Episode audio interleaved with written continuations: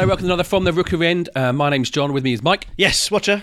Uh, that's a Chipper Mike, and we know when Chipper Mike is around, Watford have won a game of football. Well, actually, it's just because we're having a Chinese for, uh, for dinner tonight. But yeah, yeah, great to be a Watford fan again, isn't it? Uh, Watford uh, winners, victors, uh, 2 1 away at Swansea. Uh, and uh, this podcast, we'll, we'll talk about the game, plus we'll answer some of your questions uh, that you sent us in the run up to this podcast. Uh, but we're going to dedicate this podcast to uh, Stephen Todd. Yes, Captain Toddy, as he was known to, to so many, we were we were deeply saddened to learn of his his passing earlier in the week. Um, absolutely huge Watford fan. If you knew him, you that that goes without saying. Um, but he was home and away stalwart for for many many years. Those of you on the Watford mailing list will will know him. And not only did Watford mean a great deal to him, but he meant a great deal to a lot of Watford supporters, and I know there's a, there's a huge amount of um, of sadness this week amongst our fellow Hornets uh, at his passing. So yeah, only right to uh, you know he's he was one of us. He genuinely was one of us. Watford flowed through his veins like it like it does for us. So yeah, absolutely right to, to dedicate this from the Rookery end to uh, to Captain Toddy. Let's look at the game. Uh, we are going to chat to our friend Colin. Uh, I spoke to him earlier today. He was at the game yesterday. Uh, he was down in deepest Devon uh, when I spoke to him on the phone this morning. And I started by asking uh, Colin how it felt at the end of the game after that 90th minute winner from uh, Richarlison. Well, I spoke to one um, one Watford fan. He said that that was a balaclava job, meaning that we'd mugged them the three points, which I, I think was, uh, despite the jubilation, obviously at Richarlison's winner, I think there was a feeling that we'd we'd uh, got away with it really, because from 30 minutes onwards, from 30 minutes to 75 minutes, Swansea were completely dominant. The last 15 minutes of the first half, we were we were hanging on a bit uh, at, one 0 having played really well. The first 30 minutes was just a reprise of the sort of Southampton Bournemouth performance. Very good, very uh, fast, uh, keeping the ball well, dominating possession. They were a bit, they were they were a bit all over the place, Swansea. But then they started to claw their way into the game. We gave away a lot of free kicks, not really da- in dangerous areas, but inside our half, which allowed them to, uh, you know, to put the ball into the box with their, their much taller team and they started to get dominant. And at half time, they made a big decision, Swansea. They brought on a, a striker. Uh, they made a double substitution. And in response to that, Marco Silva decided to bring on a third defender and change the system completely from what is a 4 2 3 1 to a, a 5 4 1. And he took off Capoue, who admittedly is not Chalobah and doesn't play at the same kind of pace as Chalobah. He still he played he played quicker than I've seen him, but he still does tend to slow the game, which is not really the style that we've been playing away from home. Uh, but he got pulled, and by pulling him, we basically vacated the centre of midfield, and they poured into the breach, and the goal looked like it was coming. Then they scored, and uh, then I think they made a mistake, Swansea, because then they went completely mad and just started running around like crazy for the next sort of 15 minutes. And then Marco Silva, it was either a stroke of genius or it was a response to a mistake that he'd made, and we can talk about that a little bit. But he then brought on Deeney and Pereyra, and their defence started to worry about holding on to the one point while their attack continued to try and attack. So they got very stretched, and there was a lot of space for Pereyra to work in. And uh, and the ball stuck to Deeney, and that was what we were lacking really. He was holding the ball up really well, even though he was on, on the pitch for ten minutes. He was he was almost man of the match, uh, and uh, the way he managed to get the, to flick the ball towards Richarlison, and Richarlison came through and, and finished. And uh, it did feel a little bit like we'd we had sort of stolen the three points because for those 15 minutes after they scored, it looked, a better team, a more clinical team, would have taken advantage of us and scored maybe one more or maybe even two more. But they didn't do that, and then they tired because they put so much energy into those 15 minutes after they'd scored that they suddenly tired. And uh, they're not as fit as us, and we were fitter, and also we had a better bench. We could bring on Pereyra and Deeney; they couldn't do that. Uh, let's let's talk about that that uh, Capoue substitution. That it felt like it like it came from almost nowhere, for for no real real reason. There was a lot of head scratching because they brought on Tammy Abraham. They'd gone to what was effectively a four-four-two, and he obviously didn't think, despite the fact that Kabasele and Mariappa had played really well in the first half, uh, particularly when we were under a lot of pressure. He felt obviously that he had to change the system and go to three at the back by bringing on, not quite sure, what do we say, Wagyu? Yeah. Wag? Yeah, that fella. Yeah, that fella. And he's a big unit. He came on and he looked he looked good, but the system was changed. And if you change your whole system uh, in mid-game, it's going to take a bit of time to adjust. And I don't think the two fullbacks really knew whether they were supposed to push up uh, and join midfield or whether they were supposed to stay back in a, in a back five. And they chose to stay back. And the problem with that was that we were just overrun then because there was because there, it wasn't just that it was Capoue, it's just that we'd lost a man in central midfield and they exploited the space that that gave them. And it did seem to be a peculiarly defensive substitution, which made us vulnerable. And basically, they had the ball from then on. We couldn't, we couldn't win it, and we couldn't. When we did win it, we couldn't keep it. Before he went off, I suppose Capoue was was, was placing uh, Chalobah. Um, uh, did, yeah. did it feel though in that first half that we, we missed Nate? yeah, we did. I mean, Capoue did a, a, decent understudy job. He, he ran around a bit. He, he played a bit quicker. His, his pace was faster, partly because the team around him was playing at a faster pace. But he can't keep that up. He just can't keep it up. So in the end, he, what, what happens is that the team starts to slow down to his pace, and that's what where uh, that's where the, the game turned in the first half. So I'm not entirely sure that taking off Capoue was was just a tactical thing about bringing on another defender because they brought on an attacker. It was also partly to do with this isn't really quite working in the way that it had been. But it seemed odd to replace him with a central defender. That did seem, it seemed peculiar. It looked like a mistake. Because if, if a team brings on a second striker, surely the response is, to, is for you to bring on a second striker and say, well, if you're going to do that, we'll do that. And then you have to worry about us. But by bringing on a defender and taking off a central midfielder, we were saying, okay, we're going to worry about you, and you're not going to have to worry about us as much and that really showed in that period of play after half time. Because uh, Deeney, uh, post match, sort of praised um, Marco Silva for, for doing such a change. Uh, but I wasn't quite sure. But I think it was, it was, such a quick clip on Match of the Day. I wasn't sure if he was praising him for the change of putting him on or was the change of, uh, of at half time. I'm assuming it's the Deeney one, yeah. Well, he said on another day if it had gone wrong, he'd have got he'd have got you know he'd have got heavily criticised for bringing on Wagué.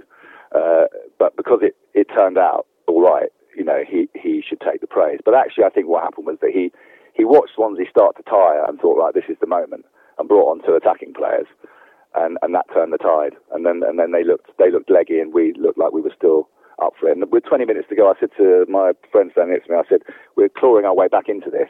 You know, we, we might we might nick this. And uh, eventually, that's that's what happened because in the end, they couldn't make up their mind whether they were going for the winner or whether they were going to try and hold on to a point. Swansea, that is. And that left them very stretched. And there was just masses of space for Pereyra to play in. And I have to say, I, I, my feeling is going forward that if Chalobah is injured for a long time, which it looks unfortunately like that might be the case, then surely Pereyra will come and play in the Cleverley position and Cleverley will drop back and play alongside Doucouré because actually Cleverley ran his heart out all game, snuffing out uh, trouble, trying to get the play going, as did Doucouré, but they looked they looked decent together. But Pereyra was, uh, I mean, it, it's hard to tell, isn't it, when you bring a player like that on when the opposition is tiring. But he looked uh, he looked back to his best, I thought. Yeah, I mean, there were other things about the game which were, were positive. For instance, Andre Gray got a goal. Yeah, and hopefully he can go on and, and, and, kick on and score some more goals.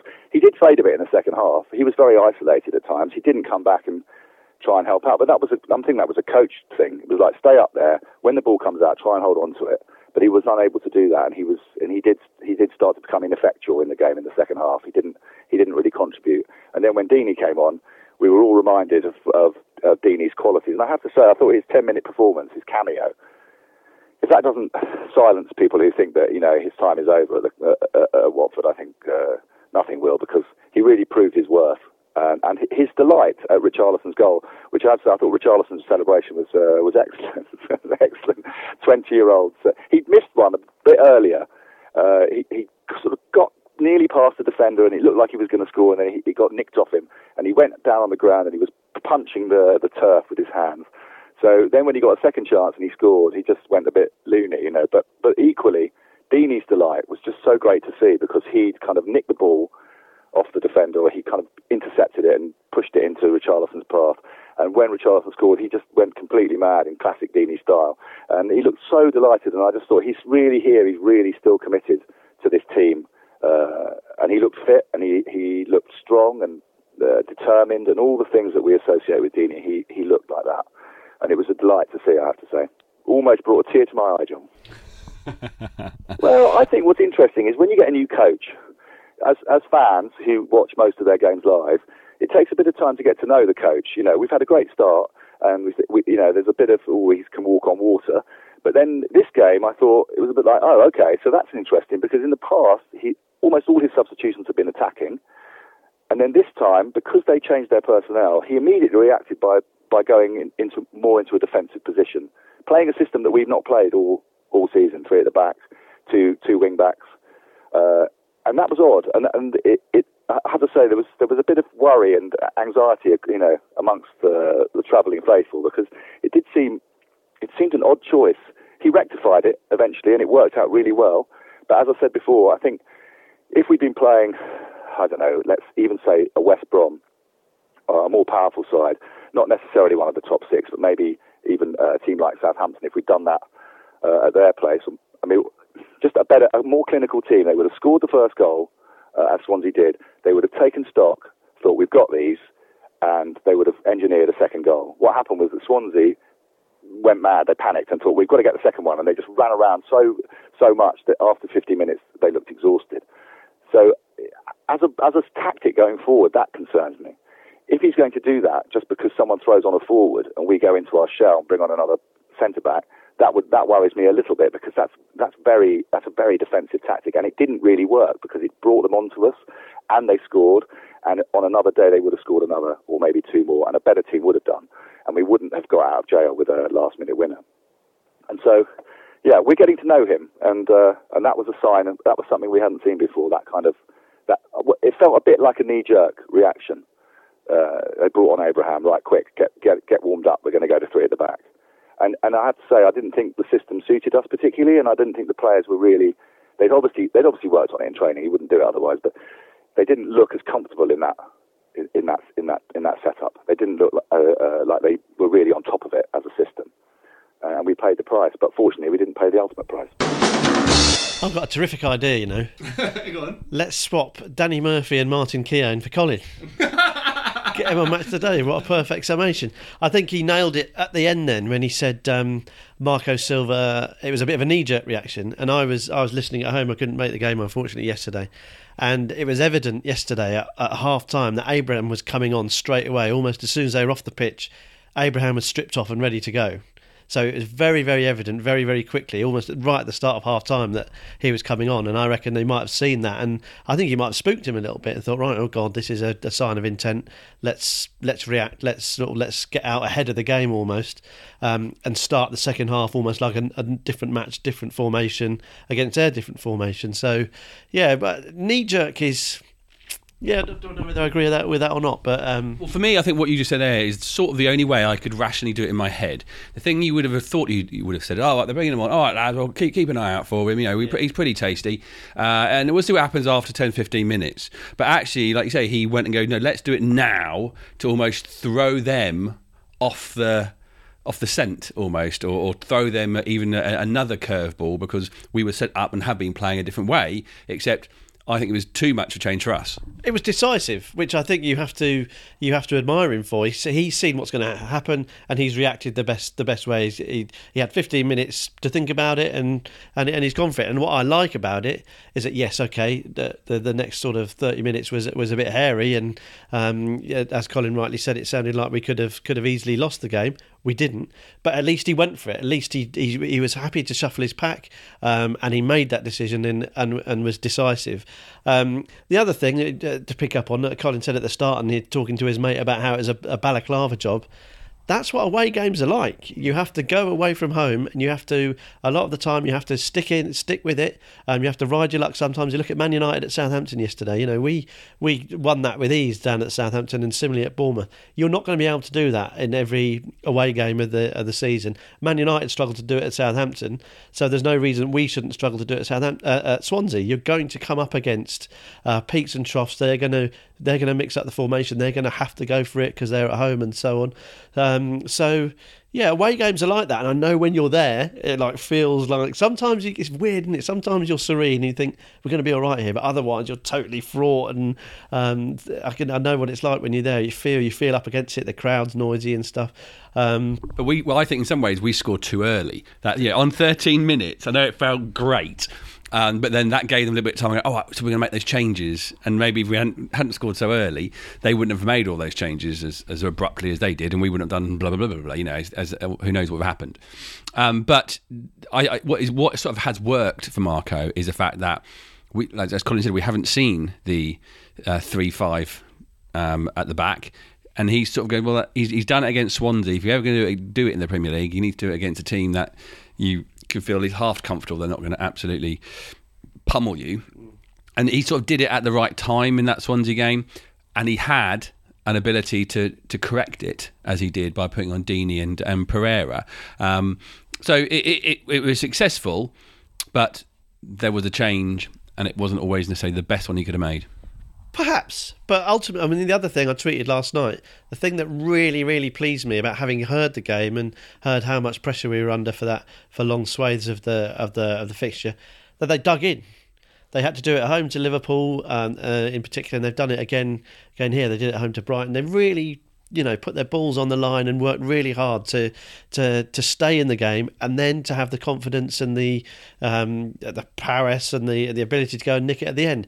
They're fighting for each other and they're fighting for their head coach, which I think is is something that we can take great excitement from that. You know he just wouldn't have had that last year. That wouldn't you know we can't want to heart back to Mazzarri but you can only compare it to to last year and we that wouldn't have happened. We, it's been too all too difficult. Um, the formation's not working boss. We've got injuries we've got suspensions. It's too hard. It's not going to happen. Whereas last last yesterday you know Mariappa to, that sliding block to, to prevent an almost certain goal and they just stuck at it they just they didn't give up and and got their just uh, just desserts in the end. And that for me was probably the most pleasing pleasing aspect of it. Combined with, as you said, and, and as Colin said, that that change at the end, throwing Deeney and, and, Pereyra on, and you can see just by looking at the the last couple of minutes on on the highlights and where the goal came from, those guys were were absolutely integral in it. Troy in in particular. Um, so yeah, it he's using our squad. Um, and I like the fact he was decisive at half time. I love the fact we've got people like Pereyra and and Deeney to come on. And then you look who else we've got on there. You know, there was Daryl Janmaat who who wasn't used. There's Isaac Success who, you know, who knows what you're going to get from him. But you know, to give him his dues, when he comes on, you get that little bit of sparkle, and then you've got the Greek international number one goalie on the bench as well. So it's pretty exciting, um, and you can't blame him for having given that strength in depth for trying to get out ahead of the game and and keep playing on our on our terms. Whether he'll do that again, who knows? But um, Watford won the game two one, and I reckon they deserved it. You, you you have to do that away from home. You have to roll with the punches, and they stayed in the game. Swansea couldn't put us away. They didn't create masses. You know, a lot of it was brought on by our own. You know, and you know, yes, when you're under pressure, you do foul. But I think Watford, we seem to have this propensity to to make silly fouls and rely on the foul almost as a defensive measure. Sometimes it feels like. Um, so there was lots of fouls going on, and, and it always, from minute one, it always felt like Swansea's biggest threat was going to be from a set piece. So that's, I think, from where a lot of the pressure came from. The amount of chances that Swansea created, mm. not masses, not loads. So yes, we were under pressure, but we stayed in the game, worked hard, nicked it, well earned three points. A podcast made by Watford fans, fans for Watford fans from the Rookery end. Mike's name is Parkin, uh, his son called Arlo. And uh, this is our feature, Michael Parkinson. It gives me great pleasure to welcome to Michael Parkinson once again, Arlo. Arlo, how are you? All right. All right. Okay. Well, that's that's good enough for me, mate. Better than all right. Watford won again yesterday, but they had to go to a different country yesterday. They had to go to Swansea. Do you know what country that's in? Wales. Correct. Well done, boyo. Now, my question for you today is: If you had to go and watch Watford play in a different country, yeah. Which country would it be? Um, South Africa. South Africa. Why is that? Because it's a good country. Mate, that's a very, very good answer. Thanks very much for joining us. Bye bye. See you later.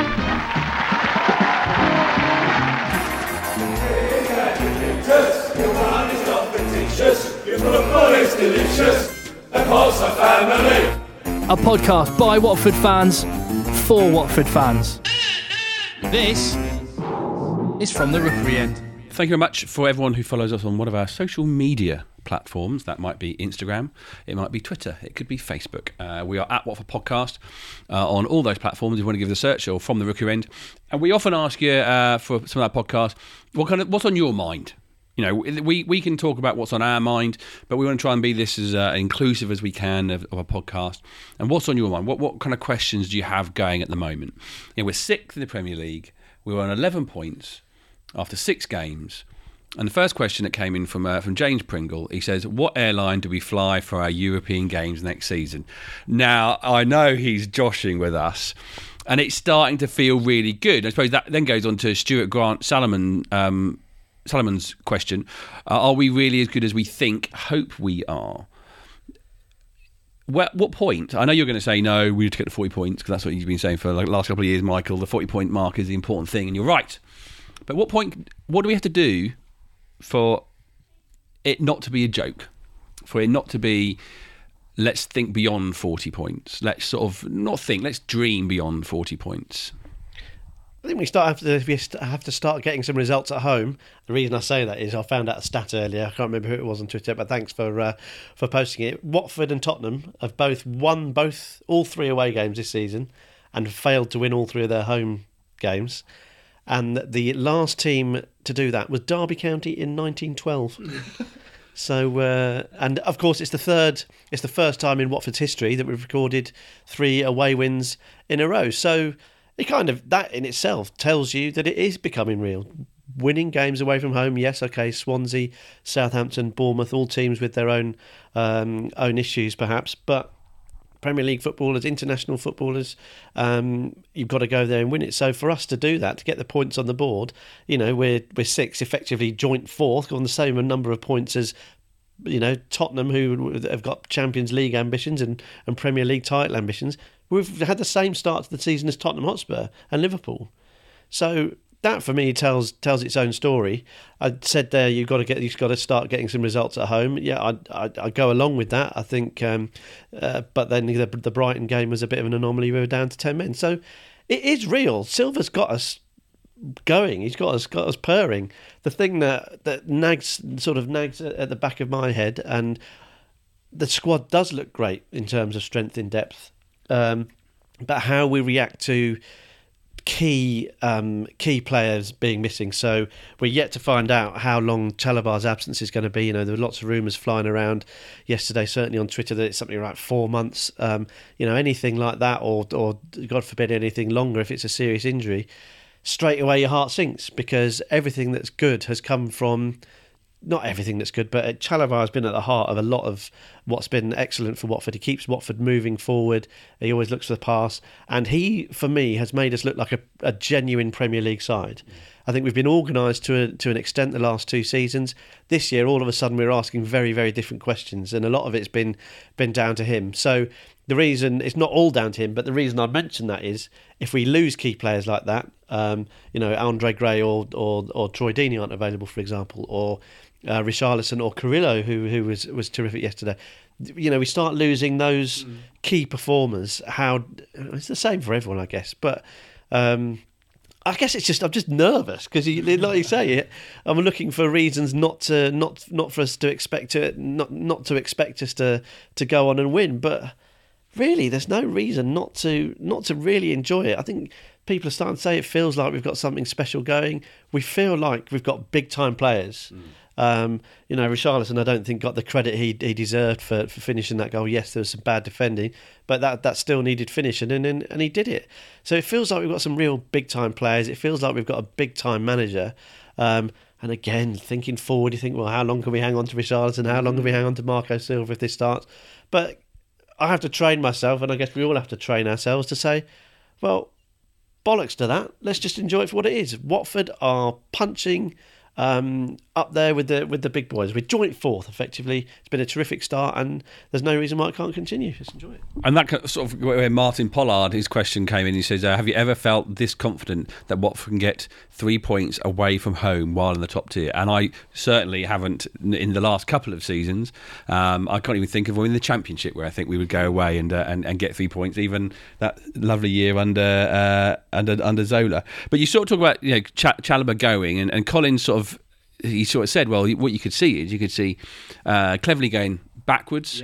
Uh, to, to go alongside Doucouré, that makes sense, and that's that's not too much. It's not you know, Cleverley's been an important important player, uh, and then Pereyra would come into where, Cleverley's place is. Because the question um, uh, James Wiley says was uh, one does Cleverley deserve an England call up given the form uh, this season? Does he deserve it? Of course he deserves it. That is exactly what you want from an England player.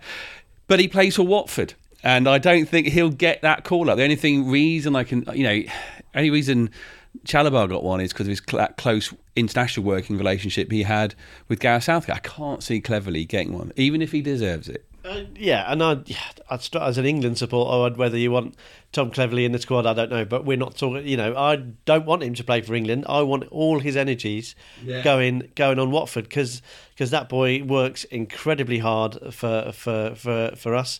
He you know he's bought into it as soon as he came back last season.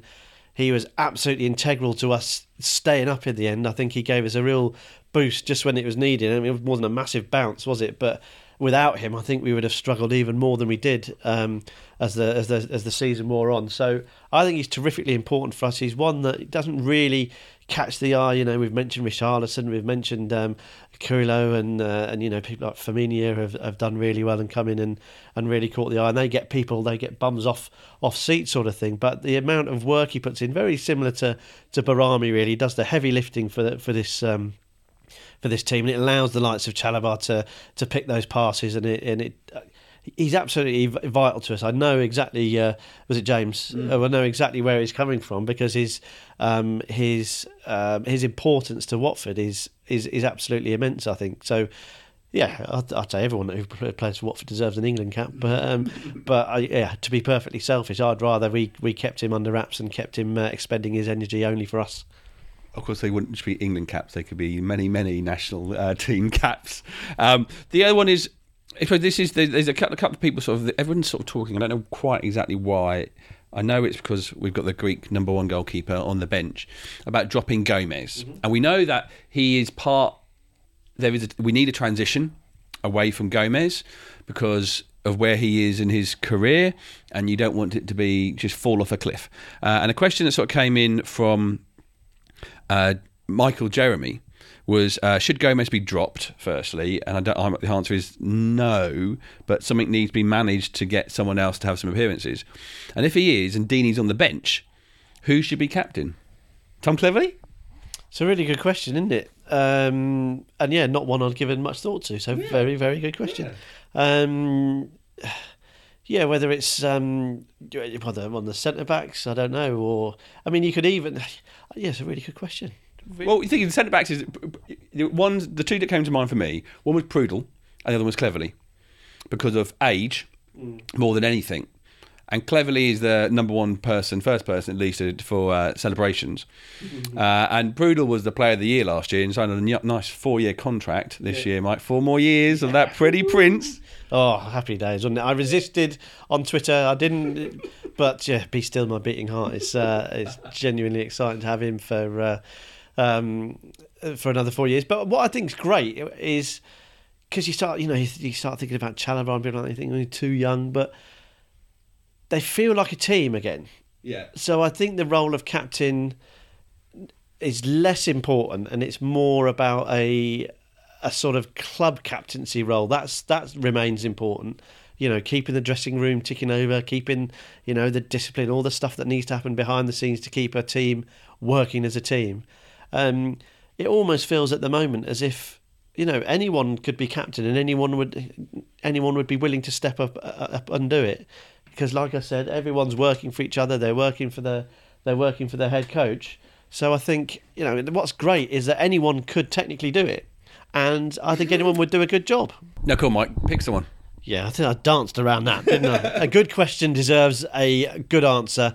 And I think if I had to, um, gun to my head, it's quite a straightforward decision, really. But I think Doucouré would be um, captain, and hopefully, if he was made captain, would be so for the next 20 years.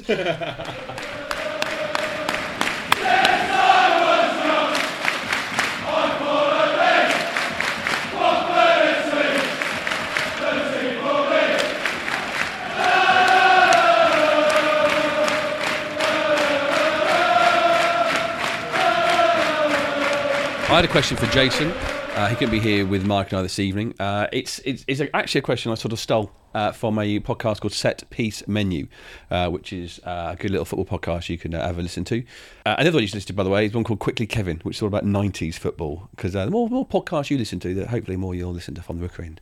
But on it, they asked the question, what was the most important position? And of course, their podcast was about every single position. So I asked Jason, what was the most important position in Marco Silva's 4 2 3 1? The- uh, There's an obvious, which is the goalie, but that's important in every in every in every formation. So in terms of the four two three one and the specific specifics to that, I think whenever I see a, a formation with a one in it, I always feel that is going to be the most important position because it's someone that could, if they don't apply themselves correctly, could end up being isolated. And I think it's certainly the case when that's the forward man. And I think the way Marco uses the, the lone striker as well. I think it's it's different to the way other coaches might use it. So rather than a sort of traditional false nine playing with a false ten, just sort of swapping positions mm-hmm. kind of thing, I think Marco looks for a lot more dynamism from his from his lone striker, and I think that's why we've seen him bring Andre Gray into the piece because I think he thinks he can be a lot more dynamic than maybe a, a Deeney or a Kaka. Firstly, I think it depends on the, the teams you're up against as well as to how, how your role's going to pan out for that game. When you're playing up against a, um, a side, maybe when you're away from home, and a side is pushing up and looking to pressure and attack you, they're going to leave a lot of space in behind the defensive line. So the striker will need to to be able to play off the, the shoulder of the last defender and look to get in sort of behind the line. That could be with a direct run on goal. It could be playing wide and sort of moving down the channels and, and looking for one of his one of the three men behind him, sort of coming up to support him. When up against a side at home that are better or maybe uh, tougher opposition, and you're under pressure, then you need someone who's a bit of an out, someone who can hold the ball up, shield it, let other players who've been carrying out defensive duties maybe then join the attack. And just try and keep a bit of possession uh, and keep the ball away from the from the better sides. And then also when at home, I think against sides that are there to defend, against weaker sides, you certainly you then need something even. That's where the real sort of dynamism comes into play. You need someone who's going to drop short to receive the ball. You know they're going to get bullied a bit, so they need to be strong when under pressure from the centre backs. And the whole movement of the player across all sort of three of those types of games needs to be good both up and down the pitch and from left to right as well when you've only got one attacker, you can't rely on that person to score the goals or even to get into the box. They need the three from behind and maybe from the two midfielders as well to to get into the box, to get into the goal scoring positions. And to do that, your striker needs to move the defenders around. So it means his movement has got to be maybe with his back to goal, coming back towards his own goal line to drag one of the centre backs with him to create a hole there, or he could be running across left to right and dragging the defenders that way and creating a hole for one of those players to run into. Um, so it, it, I think there's quite a lot of reliance when it comes to our attacking play. A lot of reliance on that on that lone striker. So that's why I've picked him out as the uh, as the main man. The last of questions we had, Mike, uh, sort of can follow on from that quite quite nicely, as if we planned this. Uh, one of them is about uh, Hughes. Uh, uh, two actually, Daniel uh, Lally and also Tim Rose asked about you know maybe with Chalobah being injured, there's an opportunity for, for Will Hughes, and I don't think he's going to necessarily start. Um, as we already said, Pereyra coming for Cleverley, Cleverley going back a little bit makes a bit more sense at this point, but he might be on the bench and he might start getting his opportunities uh, coming off the bench. But the one he brings up, and it's the, almost like the, the player that, that's getting the most conversation, I think, uh, is Okaka not being picked. And Jason just talked about, you know, the number one man for him in this in this formation is that the lone man up front. Uh, Wise, Deeney, we know Andre, you know, Andre Gray is, as Jason says, designed for that role better than than all both of them. But why isn't? But why is Deeney uh, ahead of Okaka? It's well, I think first and foremost, it's very, very, very clear that Marco Silva does not fancy Stefano Okaka. He hasn't featured in matchday squad since the since the Liverpool game, um, so it's almost a moot point. He doesn't want to play him, and he's not going to, by the looks of things. Um, uh, An- Andre Gray is, you know, Jace described it perfectly there. That's exactly what Andre Gray does: moves the defence around, makes runs, uh, makes life makes life genuinely difficult for for the opposition, which is great. I think Troy can do that to an extent. He makes life more difficult for for the opposition in slightly different ways. Um, but I think the thing that Troy has got over Okaka is he's done it. You know, he has scored a lot of goals for Watford. He's scored um, a reasonable amount of goals for, for Watford in the Premier League. Um, he's um, you know sort of talismanic uh, aura, if you like, around the around the um, around the training ground. One assumes that he's still you know into an integral part of of, of that, like we said earlier about um, the, the club captaincy role. You need those you need those big characters. Um, I know it's not everyone's cup of tea, but you need those characters in in the team, and I think that's why you know Marco Silva, I would imagine, sees Troy as one of his trusted lieutenants. It'd be interesting to know how how Kaka has reacted at the training ground to his exclusion. Um, I think you know over the transfer, uh, it became clear before the transfer window shut that he wasn't really high up the pecking order. So it'd be interesting to know how he reacted to to during that period. Was he agitating for a move? Did he not impress when it when it became clear that he was going to have to really fight, fight, fight to to change Silva's mind? You know, players have done it. You know, look at look at Koeman and Niasse at the weekend. He's had to bring someone in, and he's come in and, and he scored two two goals for him. So.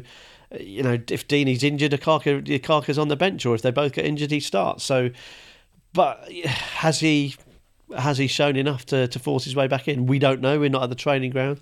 Um, but we do know he's got a massive job on to to persuade Marco Silva um, um, that that he's worthy of a, a, place in the squad. I've always thought he's been limited. I always thought he's a auxiliary sort of striker that's to be perfectly brutal, to be perfectly blunt, a squad striker, someone that we we can rely on if needs must. Troy did, Andre Gray's shown his worth, I think, so far this season. Troy Deeney showed more than his worth yesterday coming on. Didn't get enough credit for, for shutting down the pass. He he forced the, the, the Swansea defender into a into a poor pass. He hassled them like Man City did to us the week before. We shut down. We made them make bad decisions, and he got the got a toe end on it. And Richarlison went and did the, did the rest. So, but my thing is a Okaka though. If you were sort of to look at them without no you know th- thinking that Marco doesn't like him yeah. or doesn't fancy him which always sounds a weird thing to say.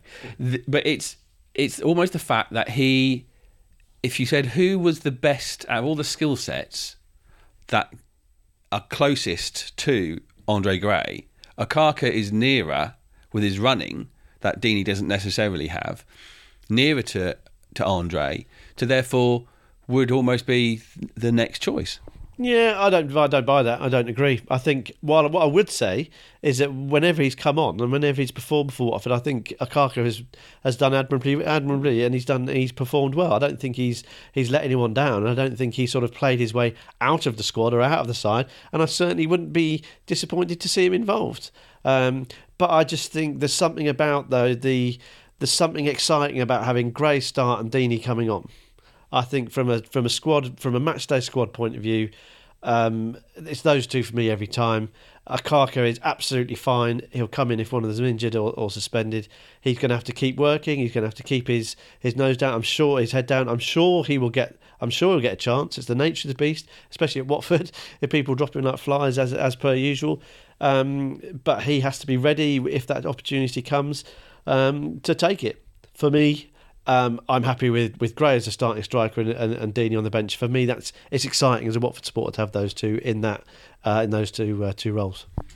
Thank you very much for listening. Uh, ne- up next, oh, up next, West Bromwich Albion, uh, a, trip, a trip to the highest football stadium in the country, which always comes out uh, when we play uh, that, at that at the Hawthorns.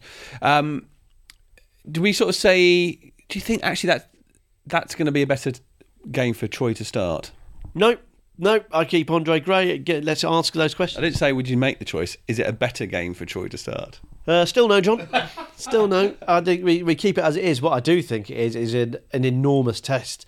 I think um, West Brom have got our number in terms of our psychological approach to, to games. They, they they'll find it very easy to get under the skin of, of people like uh, Holebas. Uh, Britos is back, of course, um, if he can get his way back into the team. Um, so we know what we're going to get with West Brom. Um, they they play the on the margins in terms of their sort of approach to, to how they want to get things done. Um, I think it's a massive, massive test for us. It'd be fascinating to see if um, if we go to the formation that, that Colin suggests. I think it, it makes sense. Um, I think we've just got to have faith in ourselves, play our game, um, keep moving that ball forward, keep staying positive. Let's get Richarlison bombing down. Let's get Carrillo bombing down. Um, I love Femenía on the right hand side. Um, what I'd love to see is let's set a basis for a solid backline. Let's let's try and stick to it. Whether let's not get anyone sent off, let's not get anyone injured, and let's start from the back and build a solid backline in front of Gomes, um, and and keep moving forward. It's to be it's one that makes me incredibly nervous. I think we could um, easily lose it three 0 I think we could easily win it two 0 um, uh, So really really interesting one this, and I think this is going to be the best and biggest away test that we've had so far. I think they're a team that we should judge ourselves against. Um, it's not beyond the realms of possibility that we go there and get something. Be, we'd be hopeful. Three away wins out of three, but you can't underestimate it. It's such a difficult, thorny, prickly, physical, mentally testing game. Pulis is, is a great, great manager. He gets the best out of his, his squads. Um, yeah, really, I'm licking my lips at it, but I'm nervous about it. It's what Premier League football should be about, right? Well, uh, it, games coming up. The last one before then, another international break. Um, so uh, let's hope we get a, a good win, and, and, you know, and I think that it, it, would then, for me at least, feel like we've played almost every level of the of the Premier League now in those opening seven games to have a good, clear picture of wherever we end up uh, in the league after those seven games is a good sign where we're probably going to end up hopefully uh, in the uh, at the end of the season. So thank you again for listening to From the Rookery End. Do tell your friends. Do subscribe. Uh, most things you listen to uh, to a podcast has a subscribe button. So please whack that subscribe button. Before you go. A couple of friends of the podcast have been up to uh, worthy, noble causes. Firstly, Geordie, co-host, is um, he did a uh, half marathon walk this weekend. Um, so he's raising money. Check out his uh, his Twitter feed for the for the link um, at Geordie Connor, and also uh, Alice Alice Arnold did the uh, she missed the Swansea game. That's uh, so that's going some, but um, she did the Three Peaks challenge, and again raising raising money for a, for a charitable cause. So if you're feeling generous, if you want some money on the uh, accumulator over the weekend and you've got a spare fiver, check out Geordie's Twitter feed, check out Alice Arnold's Twitter feed, uh, and donate if you can. Well done to both those guys for getting out there and doing good stuff. But of course, most of all, well done to Marco Silva. Welcome to the Golden Boys. Get in there, your beauties.